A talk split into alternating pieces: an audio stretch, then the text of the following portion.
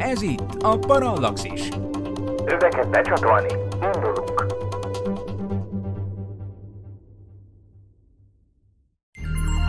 Figyelem! A műsorban spoilerek bukkanhatnak fel. 12 éven aluliak számára nem ajánlott. Az MD Média bemutatja.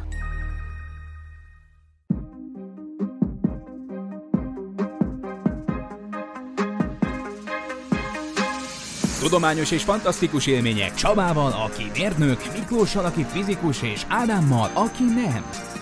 Ez itt a Parallaxis Reload, az MG Media tudományos és fantasztikus podcastje korábbi epizódjának felújított kiadása. Sziasztok! Ezúttal olyan tudományos kísérletekről fogunk beszélgetni, amik valamiért el, elborzasztanak minket. Ebben segítségemre vannak műsorvezető társaim Csaba és Miklós. Sziasztok! Sziasztok! Üdvözlöm a kedves Parallaxis hallgatókat! Jó reggelt kívánok mindenkinek! Hát valóban elborzasztó listát sikerült itt összeállítanunk, de hát mit is jelent az, hogy elborzasztó? Erre tudtok valami okosat mondani? Hogy egyáltalán a hallgatók már tudhassák, hogy mire számíthatnak. Miért borzaszt el valakit egy tudományos kísérlet? Hát mert annak lehet olyan végkimenetele, ami hát szívás. Ah. És akkor az lehet borzasztó. Amikről ma fogunk beszélgetni, szerintem azoknak mind van egy ilyen borzasztó aspektusuk. Igen, hát vannak egyrészt ugye a Frankenstein típusú elborzadáshoz hozzájáruló kísérletek, igaz? Tehát az tipikusan az, amikor valami olyan, ezek jellemzően biológiai kísérletek eredményei szoktak lenni, amikor tényleg valami szörnyűséget, vagy tényleg egy szörny szülöttet állítanak elő a kutatók, ugye ilyen fajta is van, meg van olyan is, és a listánkban ilyen is szerepel, ahol inkább az az elborzasztó, hogy egyik másik kísérletben, például, például van olyan, amiben az a borzasztó, hogy egyáltalán emberek mennyi mindent föláldoznak a tudomány érdekében. Hát látni fogunk olyan kísérletet, ami persze ez nem most történt, hanem évszázadokkal ezelőtt, ami konkrétan egy valamilyen értem egy kisgyerek életét beáldozták a siker érdekében, meg hát szóval súlyos dolgok vannak. Igen. És, és hát ugye, bár, bocsáss meg, bár a listánkon nincsen rajta, ma nem fogunk külön nagyon beszélni róla, de hát ha elborzasztó kísérletek ezt így kimondjuk, akkor nekem például rögtön, persze tudományos tekintetben rögtön a, a börtönkísérlet jut eszembe. Igen, Igen de ott egyébként... azért jelentkeztek önszántukból arra az alanyok, én úgy tudom, és hát nem tudom, hogy most itt morálisan értékelnünk kell-e azokat az eseteket, amikről szó lesz, de ez ilyen szempontból már bár nem egy kellemes dolog, de azért felmenthető, hiszen azért ez mégiscsak a közelmúltban történt, és azért feltételezhetjük, hogy ami úgy mostanában teret kap, az, az, az már nem tud annyira elvadult lenni, mint mondjuk a, a régmúltban, amikor az emberiség még nem fejlett, nem volt ennyire. De hát honnan tudjuk mi ezt? Tehát honnan tudod, hogy nincs egy csillagkapu a saját hegység belsejében, ugyanúgy honnan tudod, hogy ma nem, akár nemzetközi vizeken, akár a szomszéd pincéjében milyen emberkísérletek zajlanak, vagy hát ez igaz. kísérletek. És egyébként, ha már szóba került, egy nagyon jó, hogy ezek a Stanfordi börtönkísérlet és hasonlók, ugye meg sok hírhet kísérlet 60-as évekből szóba került, ugye sok ilyen van és uh, ugye van az a nevezetes kísérlet, amikor uh, jelöltek ismereteik azt hitték, hogy ők most éppen halálra kínoznak valakit egy villamos székben, ugye ismeritek ezeket a kísérleteket, és hát érdekes, hogy a közelmúltban ezeknek a tudományossága kérdőjeleződik meg, mert egy, ugye a pszichológia tudománya, ugye nap, főleg ez a kísérleti pszichológia, ez ugye napjainkban egy ilyen nagy reprodukciós válsággal néz szembe, ha úgy tetszik, majd a kísérletek reprodukálhatósága került válságba, ami azt jelenti, például ezeket a híres kísérleteket többen próbálták reprodukálni, és mindig mást kaptak, és akkor utólag meg kiderült, hogy hát bizony a kísérletek lebonyolítása sem volt teljes mértékben tudományosság kritériumainak megfelelő. Tehát magyarul igazából egy csomó kísérletben, ha úgy tetszik, meg gyógyítgatták a statisztikákat, vagy eleve olyan módszertannal jártak el, ami eleve befolyásolta a végeredményt, stb. stb. De hát mindent befolyásolunk, amit megfigyelünk, nem, Miklós? Persze, minden mindent befolyásol, csak amikor az ember egy tudományos kísérletet igyekszik végrehajtani, akkor természetesen elkerülhetetlen, hogy minden megfigyelés beavatkozás, a kísérlet is valamilyen módon beavatkozás, de arra kell törekednünk, hogy ezt egyrészt minimalizáljuk, másrészt legalább tudjuk valamilyen módon számba venni. Tehát, hogy esetleg, hogy oké, okay, befolyásoltuk, de akkor találjunk egy másik kísérletet, egy kontroll kísérletet, vagy valamit, tehát megvan ennek a maga módszertana, amit egyébként természetesen a pszichológusok is ismertek, de úgy tűnik, hogy sok esetben például az emlegetett börtönkísérletnél figyelmen kívül hagyták ami miatt aztán olyan következtetést vontak le, ami nem feltétlenül helyes. Szóval igen, ez egy másik téma. Például mi, mi az a kö, milyen következtetéseket vontak le például? Hát figyelj, most mondok egy példát, hogy jobban megvilágítsuk ezt az egészet. Most nem a Stanfordi börtönkísérlet, de egy hasonló ugyanabból a korszakból volt az, amikor ugye az emberek, e, ugye nevezetes kísérlet, most direkt nem nevezem meg azokat, akik csinálták, ugye arról volt szó, hogy egy villamos székbe beültettek egy színészt. Lényegében azt tesztelték, hogy az emberek mennyire hajlandók utasításokat követni, tehát volt egy ember, aki feszültséget adott rá erre az emberre, és egy ablakon keresztül nézte, hogy ő ott szenved és kiabál, és hát ő, ő ugye felszólította a kísérlet másik hogy elmondta, hogy ez meg ez ilyen meg ilyen bűnöket követett el, és most adja rá a nem tudom hány voltot. És akkor ugye ez volt a kísérlet, és akkor ebből kiderült, hogy, hogy az emberek egyébként nagyon hajlamosak utasításokat követni stressz helyzetekben, akkor is, hogyha egyébként tudják, hogy ezzel gyilkosságot követnek el. Vagy hát nagyon súlyosan károsítanak egy embert. Most ehhez képest ugye itt kiderült, hogy nagyon sokan végig azt hitték, meg úgy is tudták, hogy az egész az eleve egy színjáték, tehát eleve nem kajálták be, hogy ez a kísérlet ez egy tényleges halálra ítélt tel játszódik le. De és... akkor ez a börtönkísérlet, ez semmire se jó, hogyha így Most ez nem a, börtön, ez nem a klasszikus Stanfordi börtönkísérlet, ez egy másik. Ugye a Stanfordi börtönkísérletben az volt, hogy a Stanfordi Egyetem egyetemistáit beosztották két csoportba, vagy hát háromba tulajdonképpen, de voltak köztük börtönőrök, meg, meg, meg rabok, és, és hát ugye, hogy a csoportdinamikát vizsgálták meg, hogy hogyan kegyetlenkednek egymással, holott egyébként véletlenszerűen voltak beosztva csoportokba, és hát micsoda izéket, kegyetlenségeket követtek el egymáson, de ott is az volt, hogy nagyon sokan brahira vették az egészet, viszont az ő történeteik egyáltalán nem szeret, szerepelnek a kísérletet bemutató cikkben, hanem csak bizonyos kiragadott esetek, amik pont beleillettek a, a világszerte ismert pszichológus, akinek most nem mondom a nevét, nemrég Magyarországon is jártam úgy, tehát az ő in, narratívájába, tehát az ő interpretációjába, vagy előzetes elmé- várokozásaiba beleillettek. Tehát ugye ez az, amikor van egy csomó kimenetel, és hát ez a tipikusan hogyan készül a rossz tudomány, úgy készül, hogy, hogy azokról mélyen hallgatsz azokról a kísérleti kimenetelekről, amik nem illenek bele az, el, az elméletedbe jobb esetben magadat is meggyőződ morálisan arról, hogy mondjuk, hát igen, ez egy elhanyagolható kísérleti pont, mert ez és ez. Amúgy egyébként a pszichológusokat ne olcsuk le annyira ezzel, mert a fizikában is, ha megnézitek, hogy például van egy fizikai állandó, ez nagyon jó példa szerintem, az elektron töltése. Ugye, hát az, az, az annyi, ami az világegyetem kezdete óta annyi, amennyi. De ha megnézitek a különböző cikkekben, a, a, a híres Milliken kísérlet óta, ami először mérte meg a múlt századfordulón az elektron töltését, hogy a különböző publikációkban hogyan alakul az elektron töltésének a számértéke az évek függvényében.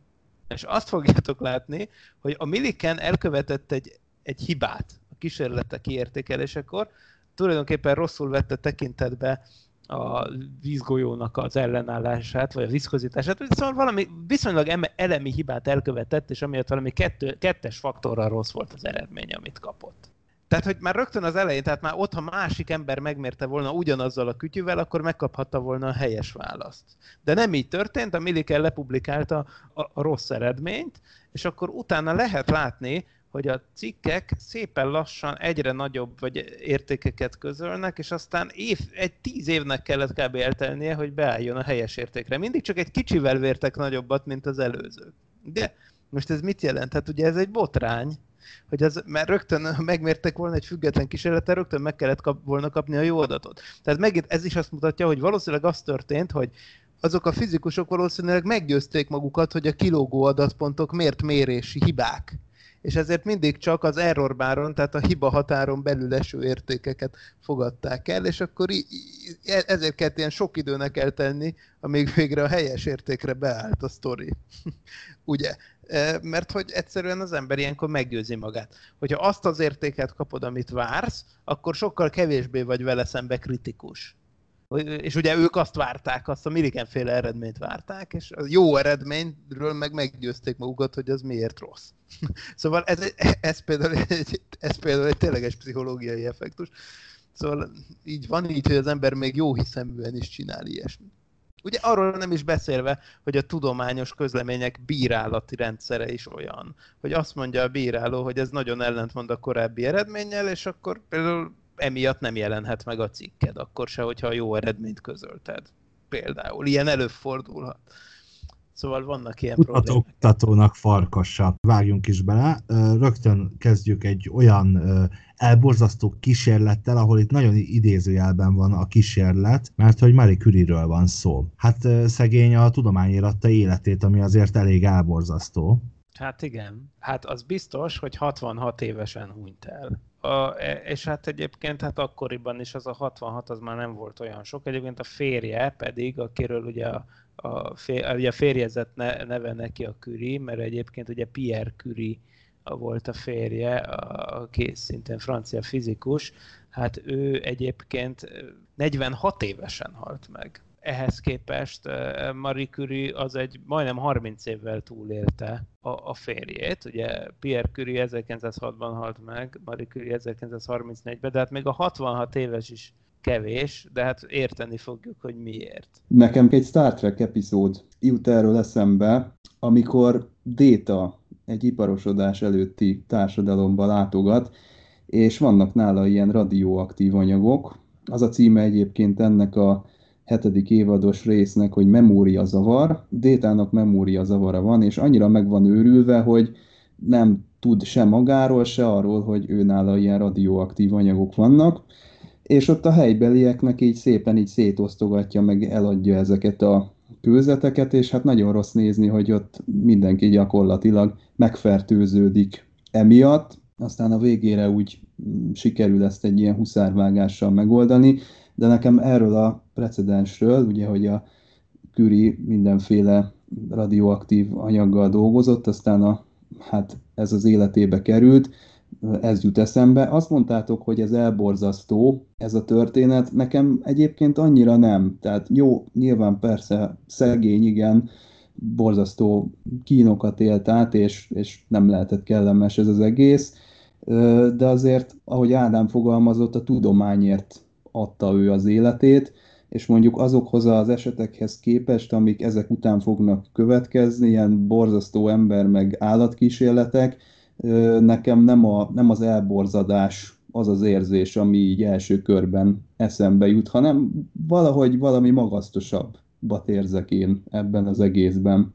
Egy egyébként szegény Pierre balesetben halt meg, azt azért elmondom, hogy ő, uh-huh ő nem, nem betegségben vagy másban. Ugye Mari esetében ugye a káros hatású ionizáló sugárzásról van szó. Igen, ugye? hát a radon sugárzás gyakorlatilag ők fedezték föl, tehát így aztán senki nem tudhatta, hogy mi, mi, mik az egészségügyi következményei. És most itt éppen egy I. és Gyula naplójegyzet van előttem, érdekes, ami, amiben ír egyébként arról, amikor Párizsban volt, hogy de ez egy ismert tény volt, amit Zsebők Zoltán Röngen professzor is emlegetett neki, hogy két ízben is fel, felkereste a híres szkói temetőben Küri házaspárnak a sírját.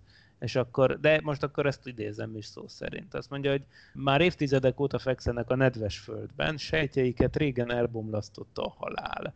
De a sok évtizedes munka közben a rádiumsugárzás végleg beépült a csontjaikba, ma is ott van és jelzi sírhelyüket. Ha senki nem lenne a temetőben, hogy megmutassa merre van a sír, egy egyszerű Geiger Müller számláló élénkülő lüktetése oda vezetné a látogatót.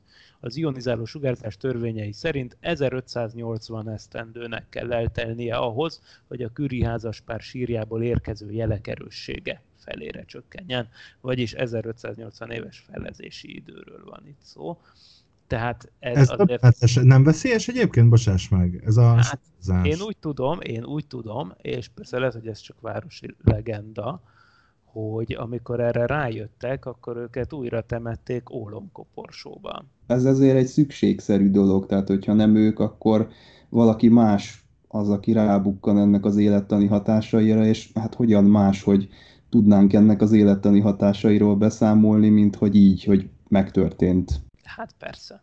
Igen. Hát azt hiszem, hogy, hogy ez a felfedezéssel járó kockázat. Így van. És hát ugye másfelől meg azért vegyük észre azt is, hogy Marie Curie meg hát egy vitathatatlan úttörő, és életében azon kevesek egyike, aki nőként még életében el lett ismerve a fizikában. Ugyanis nem csak, hogy megkapta a fizikai Nobel-díjat Henri Becquerrel, meg a férjével megosztva, hanem az, 1903-ban, hanem utána kémiai Nobel-díjat is kapott 1911-ben. Tehát jó, például fizikai Nobel-díjasból azt hiszem most összesen van három vagy négy, ami szégyen nő, nőből. De hogy már Marie Curie, aki az elsők között megkapta, az ugye már nagyon szép dolog, és hogy utána még kémiából is megkapta, az is nagyon menő, plusz még a Sorbonon ő volt az első női professzor, szóval hát sok mindenben ő tényleg megkapta a nekiáró elismerést, azért ez is valami pozitívum azért, mert egyébként a tudománytörténet, és ez önmagában megér egy adásnyi témát, tele van olyan nő alakokkal, akik, akik e, esetleg simán lehetett lettek volna fontos Nobel-díjas cikkek szerzői, de csak a köszönetnyilvánításba futott a jobb esetben a szerzőknek arra, hogy megemlítsék a nevét, ami így kezdve, kezdve rögtön egyébként einstein is, akinek a felesége a szerbiai újvidéki születésű Miléva Maric, ugye állítólag igen sokat hozzátett az híres 1905-ös cikkeihez Einsteinnek, ugye nem véletlen, hogy a Nobel-díj összegét teljes egészében át is utalta neki. Például azt a cikket, amiben a relativitas elméletet írta Einstein, eredetileg két szerzővel küldték be, ő meg a felesége, aztán utol második körben már csak Einstein egyedül volt szerző, szóval voltak itt furcsaságok. Szóval egy szó mint száz, Marie Curie nőként forradalmat ért el, és hát ráadásul életét adta a tudományért. Ez valóban nem annyira elborzasztó, de kétségkívül brutális, hogy ennyi rádiumsugárzást, ennyi káros sugárzást magába szívott valaki. Semmiféle óvintézkedések nem voltak akkor még értelemszerűen. Ennek a hétköznapjaiban milyen hatásai voltak rá? Tehát nyilvánvaló, hogy nem maradt azért teljesen egészséges, hosszú távon azért ez elég káros, a sejteket nyilvánvaló, hogy ez elég erőteljesen pusztítja. Ez a krónikus sugárbetegség, ugye van az, van az, amikor a gyors lefolyású sugárbetegség, ami kb. azonnal olyan szinten szétroncsolja a sejteket, hogy nagyon gyorsan és nagy fájdalmak között meghalsz. Itt, itt inkább arról van szó, hogy inkább a DNS, tehát mutációkat intéz elő, idéz elő ez a lassú lefolyású sugárbetegség. Tehát igazából a DNS-ek, vagy hát a sejtek reprodukcióját, új sejtek képződését befolyásolja károsan a dolog. Rákot és hát magyarul. ilyenkor rákot okoz például, és vagy egyéb ilyen hasonló megbetegedéseket, tehát jellemzően ilyenkor évtizedes lefutási időkről lehet beszélni. Tehát végül klasszikus rákos tünetek. Tudunk arról esetleg valamit, hogy ő, ő milyen egészségügyi problémákkal küzd életében? Hát bizonyára vannak emberek, akik tudnak róla. Én nem tartozom ezek közé az emberek közé. A égésnyomokat írnak egyébként többször. Tehát azt mondják, hogy itt konkrétan az e- elsődleges tehát, hogy konkrétan mivel, hogy kézzel fogdosta, kézzel, kézzel fogdosta a radioaktív anyagokat, ezért konkrétan rádium okozta égés nyomok voltak láthatóak a kezén. Ilyenekről számolnak be például. Aztán hát okosabb emberek elmondhatják, hogy az aplasztikus anémia, ami az ő diagnózisa volt, amiben tulajdonképpen elhunyt, ez mi, mit is jelent pontosan. Ha hallottatok erről valamit, ne tartsátok magatokban. Én azt hiszem, hogy itt ez tulajdonképpen egy, hát egy, egy klasszikus lassú lefolyású sugárbetegség, amiben egyébként például a Csernobili reaktorbalesetet követően is rengetegen elhunytak. Térjünk is át szerintem a következő témánkra, ami viszont tényleg elborzasztó lesz, nem csak pszichológiailag, de látvány tekintetében is, és minden tekintetében is, mert hogy Szergej Bruhanyenko a következő ember, akiről fogunk beszélni, ő egy szovjet tudós volt, és bizony az ő nevéhez fűződnek a levágott fejjel életben maradt kutyák. Az általa fejlesztett Autojectornak nevezett primitív szív tüdőkészüléket fejlesztett ki, és ezzel sikerült életben tartani a levágott fejű kutyákat. Ezt a készüléket gyakorlatilag összekapcsolta a kutya levágott fejével, és akkor a szerencsétlen ebb még egy ideig élt. A szovjet fiziológusok 1928-ban megrendezett kongresszusán pedig bebizonyította, hogy az asztalon fekvő kutyafej tényleg él, amikor kalapáccsal ütlegelni kezdte az asztalt, a kutya pislogott, a szeme pedig fény lett, borzasztós, több fotó és videófelvétel is megtekintető róla az interneten, és ha már ennél a témánál vagyunk, mielőtt belevágunk ezt is ismertetném, mert hogy volt neki egy barátja, Vladimir Demikov, aki emberi tüdő- és szívtransplantációkon dolgozott, és kisebb testű kutyákat gyakorlatilag kettévágott keresztben a válluk alatt, és a fejet is magában foglaló részt pedig összekötötte egy méretes kutya szerveivel, végezetül pedig a csokkolt állatot összevarta az épp kutyával. Hát borzasztó, borzasztó elgondolni. Ez tényleg iszonyú. Ez annyira ez horror tehát, hogy ez ez, ez mikor volt, Ádám, a Szovjetunióban? Azt írják, hogy... 20-as, 20-as évek. Ez a 20-as évek. Na most ugye itt az elején mondtam, hogy ma már ez elképzelhetetlen, ott akkor tudományos fórumokon, előadásokon ez, ez mi sem volt természetesebb, mint egy levágott kutyafej, vagy egy kettévágott kutya. Hát ma már ebből nem hogy állatvédők, hanem minden jó érzésű ember kifejezné, hogy hát ez nem járja, tehát így ilyen áron a, a tudomány ne lendüljön előre, és hát én tényleg a, a történeti vonatkozásairól nem tudok sokat ezeknek, a, ezeknek az eseteknek, de nem tudok nem így a, így a morális aspektusaira rávilágítani, hogy hát igen, ma már ez azért nehezen lenne elképzelhető. Hát az, az, az az érdekes, hogy, hogy és uh, elborzasztó tényleg, hát tényleg, tényleg nincs más szó, kicsit elkoptatjuk ezt a szót, de, de hát nem tudok mást. Szóval, hogy, a, hogy amikor tulajdonképpen ezek a kísérletek még Lenin életében kezdődtek, de aztán igazán csúcsra már Stalin úgymond uralkodása alatt pörögtek föl, amikor rengeteg ilyen tudom, szovjet tudományos eltévejedés volt tapasztalható a szovjet fronton. Ugye egészen elképesztő kísérletek egész sora jellemzi ezt a 30-as évek belő, beli időszakot. Eltévejedés? Tehát ha ezt a szót használjuk, ugye most tényleg, hogyha eltekintünk, nagyon nehéz attól, hogy erkölcsileg hogy tekintünk erre, nem volt ennek a kutatásnak hozadéka? De volt, ennek speciál volt bizonyára, de most mondok néhányat ugyanebből a korszakból. Ott van például az Ilya Ivanovics Ivanov nevű fickó, aki a 20-as években kezdve... Miért? Miért akarta keresztezni a csimpánzt az emberrel? Miért? Na, ugye? Pont ezt akartam mondani. Akkor látod, egy srófra jár az agyunk. Ő például ugye tényleg ember-csimpánz hibrideket akar. Atya úristen. Feljegyzései elárulják, hogy két alkalommal próbált nőstény csimpánzt férfi spermával megtermékenyíteni. Persze kérdés, hogy miért? És ugye persze itt nyilván a tudományos érdeklődés mellett talán fölmerült az, hogy itten akár tényleg ez már science fiction kategória, hogy itt egy jó hadsereget lehetne ezekből csinálni. És az a vicc, hogy én nem tudom, hogy az ő feljegyzéseikben benne volt-e, de hát állítólag ez is egy faktor volt, tehát nem véletlen, hogy a szovjet kormány és a szovjet hadsereg is támogatta ezeket a kutatásokat.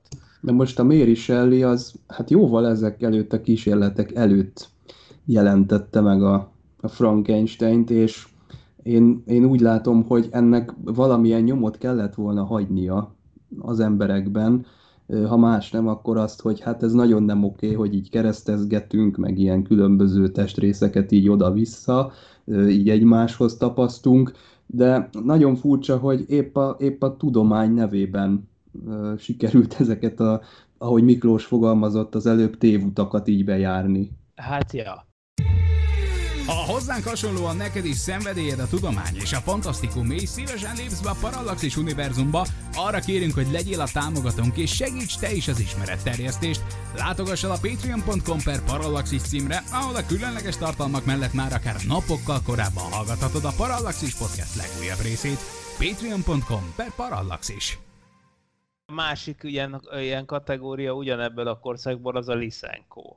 Na most ott az nem volt elborzasztó, csak egyszerűen baromság. Tehát a, a, ez, a, ez a Trofim Lisenko nevű ukrán fickó, ő konkrétan egyébként nem járt egyetemre, vagy ilyesmi, csak ő úgy lett biológus, hogy hát ő tulajdonképpen egy paraszt család gyerekeként ott dolgozott a kolhozba, és hát és ugye kellett egy ilyen új szovjet tudós, aki tényleg a néptudós, a né, józan paraszti észsel jutott el forradalmi felfedezésekhez, és akkor ő nagyon meg lett futtatva, és nagyon jó pártkapcsolatokkal rendelkezett, és hát ugye a 20-as években tulajdonképpen erre épült fel a liszenkoizmus, ami azt mondja, hogy a genetika az egy áltudomány, tulajdonképpen például egy borsót, vagy akár egy narancsot tulajdonképpen rá lehet szoktatni arra, ez kimondani is elég baromságnak tűnik, hogy egy teljesen más, neki nem megfelelő vidéken teremjen. Tehát a zöldborsó téli termesztése például.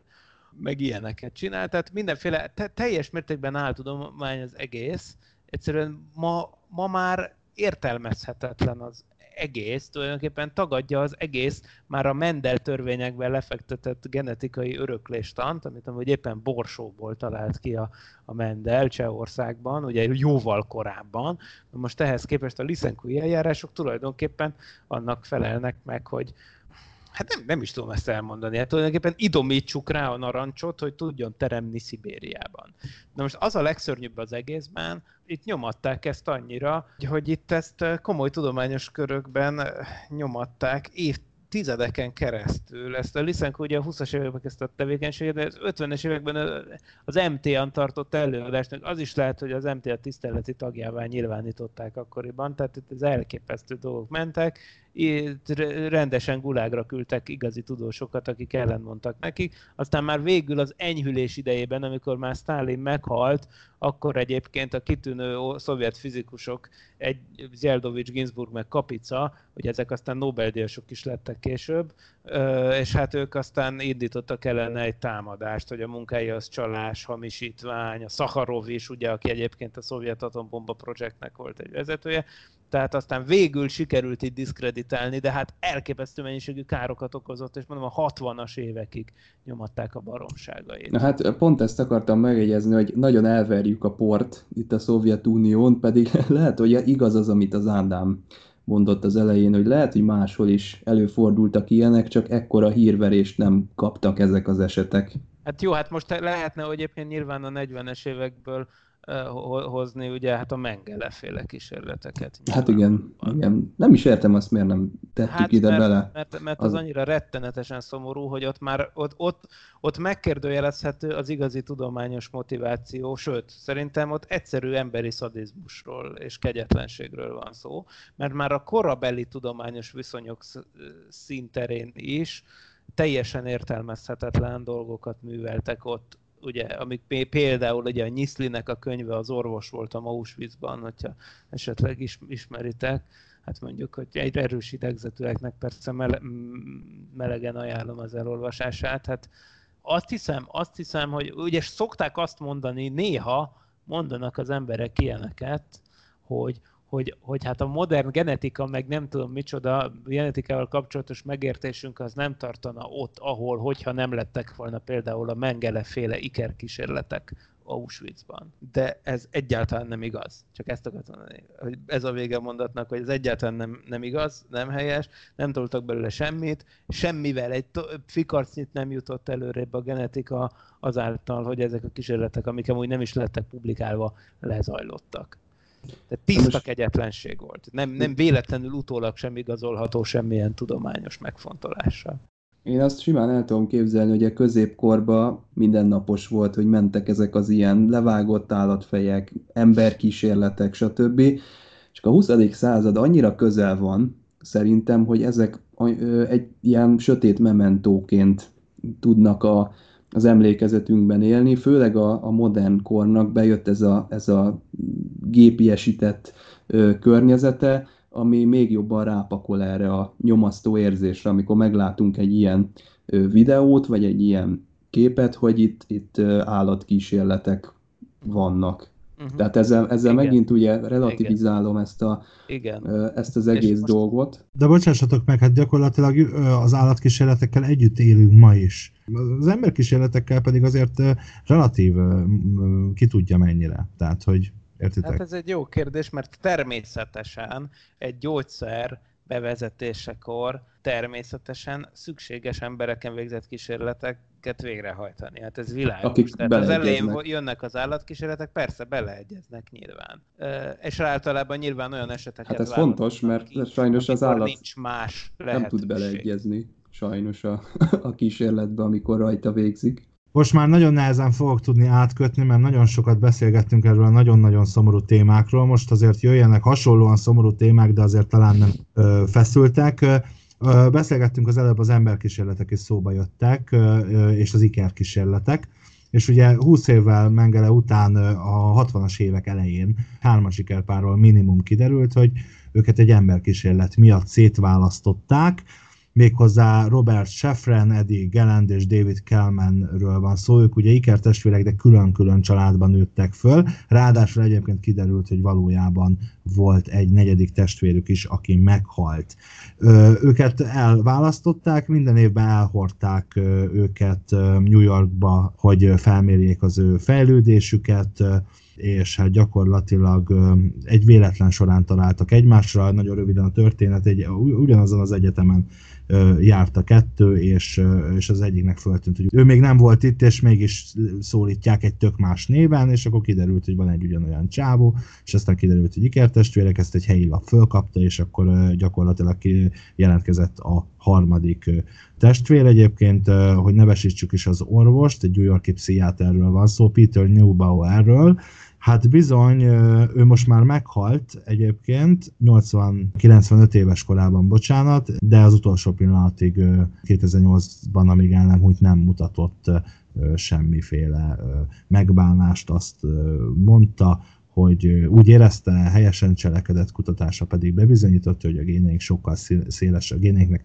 sokkal szélesebb hatása van az ember életére, mint azt korábban gondolták azért a sztorinak nincs happy end vége, még így sem, hogy az ikrek egymásra találtak, és ez a szerencsétlen pszichiáter végre meghalt, mert hogy gyakorlatilag, csak bocsánat, itt közben keresnem kell, mert már nem emlékszem, az egyik őjük azt hiszem öngyilkos lett 33 éves korában, és utána a másik kettő meg már nem is beszél, mert, mert valami feszkó volt. Szóval, hogy elég, elég szomorúan, mm, szomorú vége lett ennek a történetnek, és az is kiderült egyébként, hogy a gyerekkorukba, babakorukba, meg, meg kiskorukba mindannyian ö, ilyen ö, stressz ö, szindrómában szenvedtek, mert, mert hát ugye, hogy elszakították őket.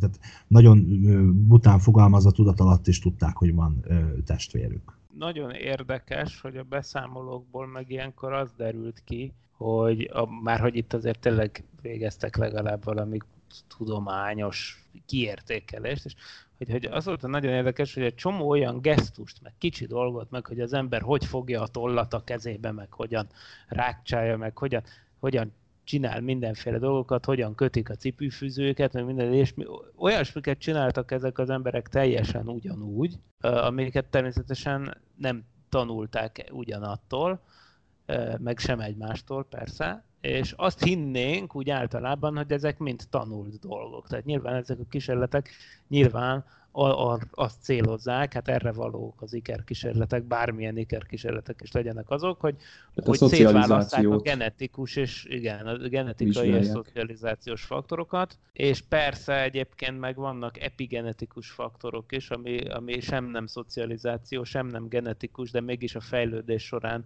nagyon fontos szerepük lehet, például akár a terhesség során ért hatások ide tartoznak. Ugye például azokat például ikerpárok esetében is sem lehet szétválasztani, hiszen hát ugye egy anyuka szülte őket. Na, de a lényeg az, hogy, hogy egészen meglepő dolgokról derült ki ilyen beteg kísérletek eredményeként, hogy azok nem szocializáció függőek. Például tényleg ilyen apró viselkedési dolgok. De hát uh, ezt hogyan, tehát akkor nem csak egy ember volt itt a hunyó, hiszen ez, őket végig akkor figyelték azok a különböző Igen. családok. És ráadásul akihez... nem is egy ilyen ikerpár vagy hármas iker volt, be voltak hármas ikerből csak egy volt, de egy, egy egészen kitérjett kísérlet volt, és hát még mindig nincs, mint hogy titkosak egy csomó, tehát titkosak a résztvevő listája, ugye itt is ugye, ahogy Ádám elmondta, csak véletlenül derült ki, tehát egy csomóan lehetnek még ilyenek szerte az Egyesült Államokban, ilyen szétosztott ikerpárok létezik egyébként több történet is. Nem mindegyik ilyen szomorú végű. Tehát, hogy, de hát de maga, maga a kísérlet rettenetesen embertelen, és szerintem egy óriási jogi jogtalanság ez tulajdonképpen, tehát mor, etikátlan dolog ez a dolog. Na erre akartam kitérni, hogy, hogy mit nem vagyok annyira tisztában ezzel, és tőletek kérdezem, hogy mit okoz ilyenkor egy, egy ikerpárban, aki érzi, hogy valami nincs rendben, mert ugye utaltatok arra, hogy, hogy valami pszichológiai tünet megjelent, hogy ő érzi, hogy nincsen egyedül, de nem tudta ezt nyilván megfogalmazni, meg nem így csapódott le benne, de mégis mekkora károkat okoz ez benne, hát nyilván arról már nem is beszélve, hogy amikor találkozik saját magával, hát ugye így tudja felfogni azt, amikor meglát egy ugyanolyan embert, mint ő maga, akkor, akkor azt, azt már én is fel tudom mérni, hogy az, az borzasztó lehet, de, de amikor el van választva, azt, azt nem tudom én most így felfogni, hogy a, akkor mi történhet. Egy zárójeles mondat, nem, az, a, az örökbefogadó családok nem tudták, hogy szétválasztott ikekről van szó. Uh-huh. Azt mi akkor a megfigyeléseket mindig a New Yorkban jegyezték föl, amikor ö, oda vitték őket, valami vizsgálatra vitték, vagy igen, vagy, biztos azt mondták, hogy ez valami kötelező vizsgálat valami más miatt. kutatásban azt mondták, hogy egy gyermekfejlődési kutatásban vesznek részt, évente egyszer elvitték őket Manhattanbe egy intelligencia és viselkedési, illetve egy személyiségtesztre, életük mérföldköveit, például amikor megtanultak beszélni vagy biciklizni, filmre vették, pszichológusok figyelték őket órákon keresztül, amint játszanak, beszélgettek velük, akár csak nevelőszüleikkel és nővéreikkel. Az említett ikreknél azt jegyzik meg az erről szóló cikk, hogy mindhárman ugyanazt a cigarettamárkát szívták például, valamennyien szerették az olasz konyhát, és egyaránt a náluk idősebb nőkhöz vonzottak. I- igen, itt például azt mondom, hogy rettenetes kísérlet, etikátlan dolog, de tanultunk belőle valamit. De ugye, hát érdekes. A, a, Lysenko Mengele vonalról, ugye ez semmi mit nem lehet elmondani. De, de, de hát igen, tehát itt ez, ez, ez már olyasmi, ami hát igen, Érdekes kérdéseket ember, Embertelen, de tudományos. Igen.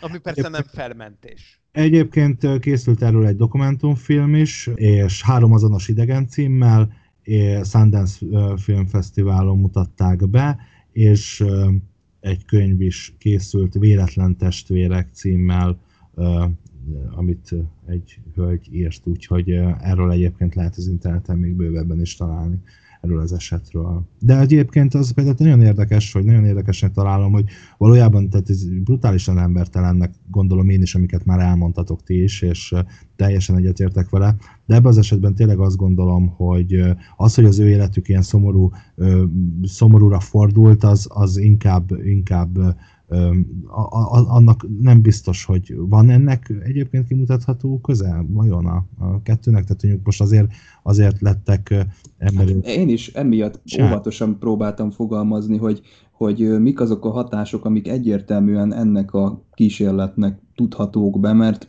én magam nem tudom szétválasztani ezt a, ezt a két dolgot, csak érzem, hogy persze azért nem teljesen oké okay a dolog, de nem, nem, tehát olyan tapogatózok csak itt a, itt a témában. Ez egy nagy kérdés, hát ezt nyitva kell hagynunk ezt a kérdést információ hiányában. Nem tudjuk, hogy mennyi szerepe lett. Hát ez a mi lett volna, ha szenáriók lefuttatása, az szintén kívül esik sajnos a tudománytárgy körén. És mi ebben a műsorban megpróbálunk magunkhoz képest tudományosok maradni, ugye? Viszont egy érdekes kérdés, akkor már ez egy átvezetés lehet, hogy majd beszéltünk erről, hogy mik a vele született és mik a szerzett tulajdonságok, igaz? Na most például ilyen tipikusan azt mondjuk, hogy egy szerzett tulajdonság maga a nyelv, amin megszólalunk, hiszen azért hívják anyanyelvnek, mert hogy azt az anyukánktól, apukánktól tanuljuk meg.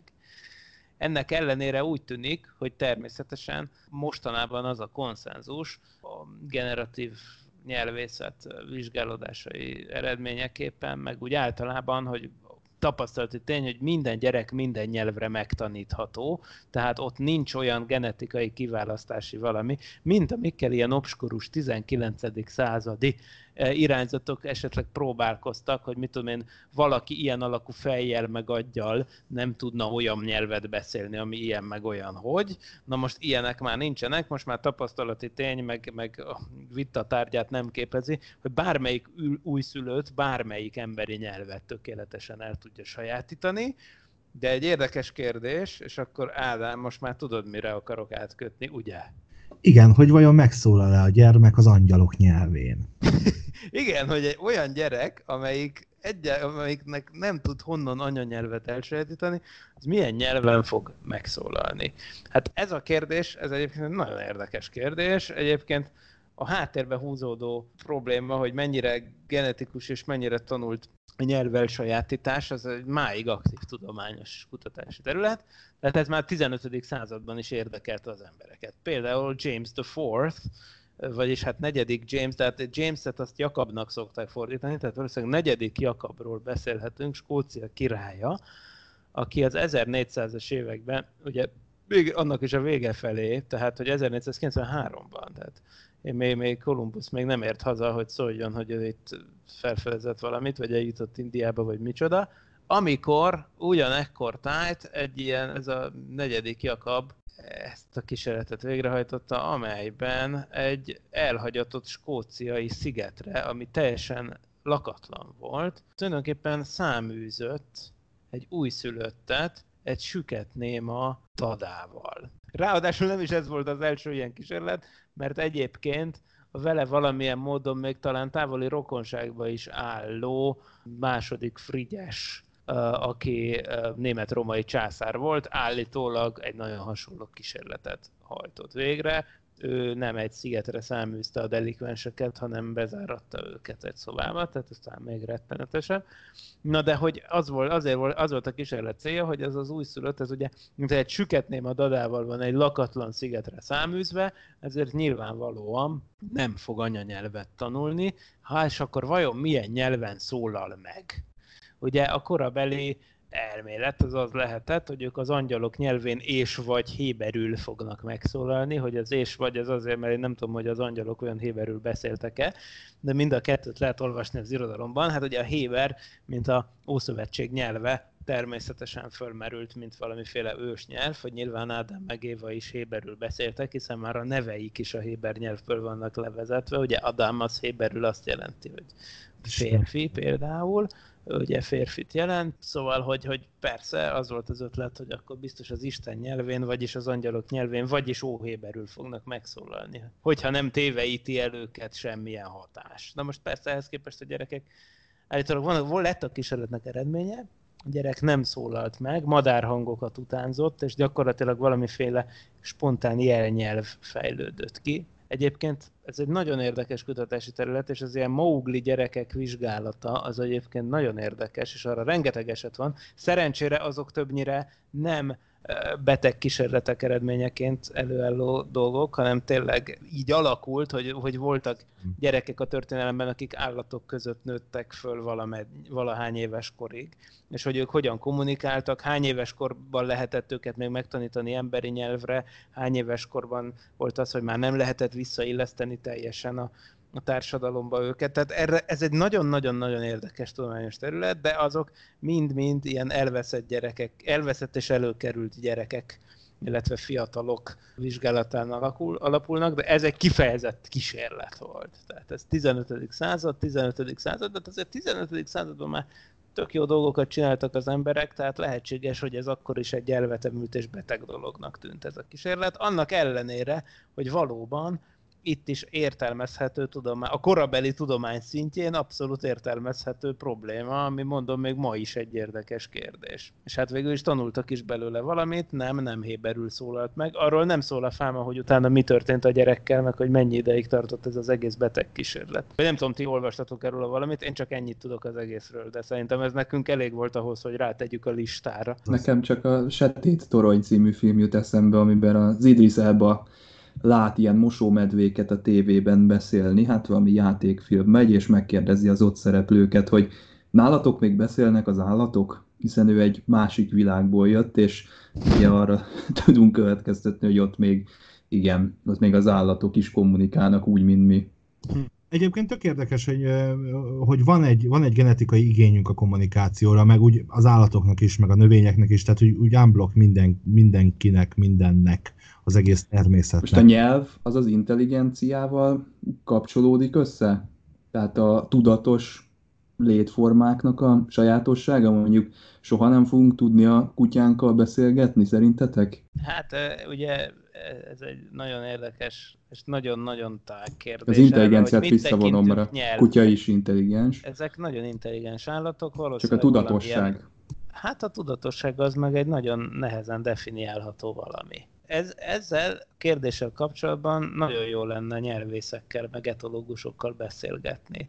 Azt hiszem, most mondom a tendenciát. Azt lehet látni, hogy minél inkább újabb keleti tanulmányokat olvasol, annál inkább világosá válik, hogy az állatok milyen szintű mély megértést tanúsítanak, ott esetben akár emberi beszéddel kapcsolatban. Hát igen, a kutyákat úgy szokták besorolni, kutya... hogy hány szót ismer föl a német juhász, meg hányat a border collie, meg a, ezeket így szokták rangsorolni, hogy, hogy mennyi mekkora a szókincs a kutyának. Igen, de az még mindig kezdetleges, és ugye érezzük, hogy a szókincs az nem nyelv, de az például itt az eltén született néhány éve, az a, tulajdonképpen világszínvonalú felfedezés, amelyben a kutyák agyi aktivitását vizsgálták, miközben igazi szavakat mondtak nekik, különböző hanglejtésekkel, meg nem igazi szavakat, ismert hanglejtésekkel, tehát hogy például parancsoló, fejszólító, kedves, stb. hangon mondtak nekik dolgokat, és akkor kiderült, hogy az állatok természetesen nem csak arra figyelnek,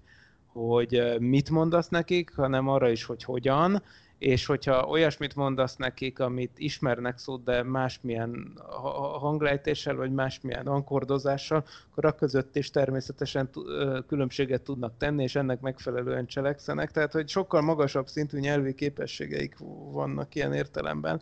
És akkor itt természetesen nem is a saját nyelvükről beszélünk, hanem kifejezetten csak arról, hogy az ember emberi nyelvet mennyire tudják a helyén kezelni, annak nem csak a szó készletbeli tulajdonságait tekintve, hanem tényleg az ilyen egyéb hangsúly és hasonló dolgokat is úgy látszik, hogy nagyon finoman és helyesen értelmezik az állatok, amint persze nyilván kevés kutyatulajdonos lepődik meg, de azért érdekes volt, hogy ezt ténylegesen lehetett látni mondjuk, hogy, hogy a kutya agyán az MRI felvételeken, hogy hogyan aktiválódnak fel bizonyos területek, amikor ilyen hangsúlyjal mondod azt az utasítást, és milyen másik terület aktiválódik, amikor más hangsúlyjal. Tehát, hogy pont olyan dolgok zajlanak az ő agyában az emberi beszéd hatására, mint az emberek agyában mármint amennyire ezt kívülről lehet látni. Na most azt meg, hogy mennyire tudatos egy kutya, hát ahhoz kutyává kéne változnunk, hogy ezt megtudjuk, tehát ugye le kell mennünk kutyába, vagy, ha, vagy inkább most már azt kell mondanunk, hogy fölmenni kutyába. Mert... Irány a kocsma. Igen.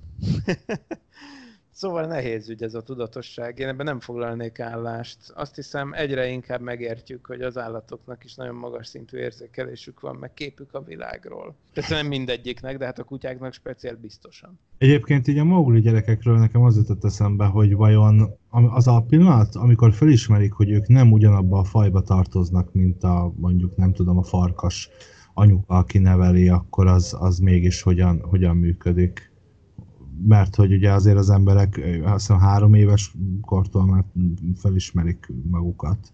Jó, hát már bőven előbb is. Most mondom ezt én egy három éves gyerek apjaként most éppen, tehát hogy ez ugye szerintem valahogy ezt, ugye egy, de most ugye más kérdés, hogy, hogy hogyan, lehet, hogy más ütemben fejlődik egy ottani gyerek. Hát, Na persze, persze. Más kérdés. Szóval a lehet... kutyáknak meg a gyerekeknek megvan az az előnyös helyzeti előnye, hogy ők már mindent értenek, amit csak az ember mondani tud nekik, de hülyének tudják nézni az embert simán, tehát el tudják játszani, hogy ők mégsem értik. Ez még az az áldott kor, illetve állapot, ami, amivel még hülyére lehet venni az embereket. Ennyi volt így nagyjából mára, ami elborzasztó műsorunk. Sziasztok! Sziasztok! Sziasztok! Nem volt elég a tudományból és a fantasztikumból? Olvasd a parallaxis.emtv.hu, lájkold a Facebook oldalunkat, nézd a YouTube csatornánkat, és hallgasd a Szokolébresztőt a Tilos Rádióban. A Tudományos Újságírók Klubja és a Tudományos Ismeretterjesztő Társulat által a Juhari Zsuzsanna díj külön díjával jutalmazott blog podcastjét az MD Media készítette. Kreatív producer Horváth Ádám Tamás. Hamarosan jön a következő rész.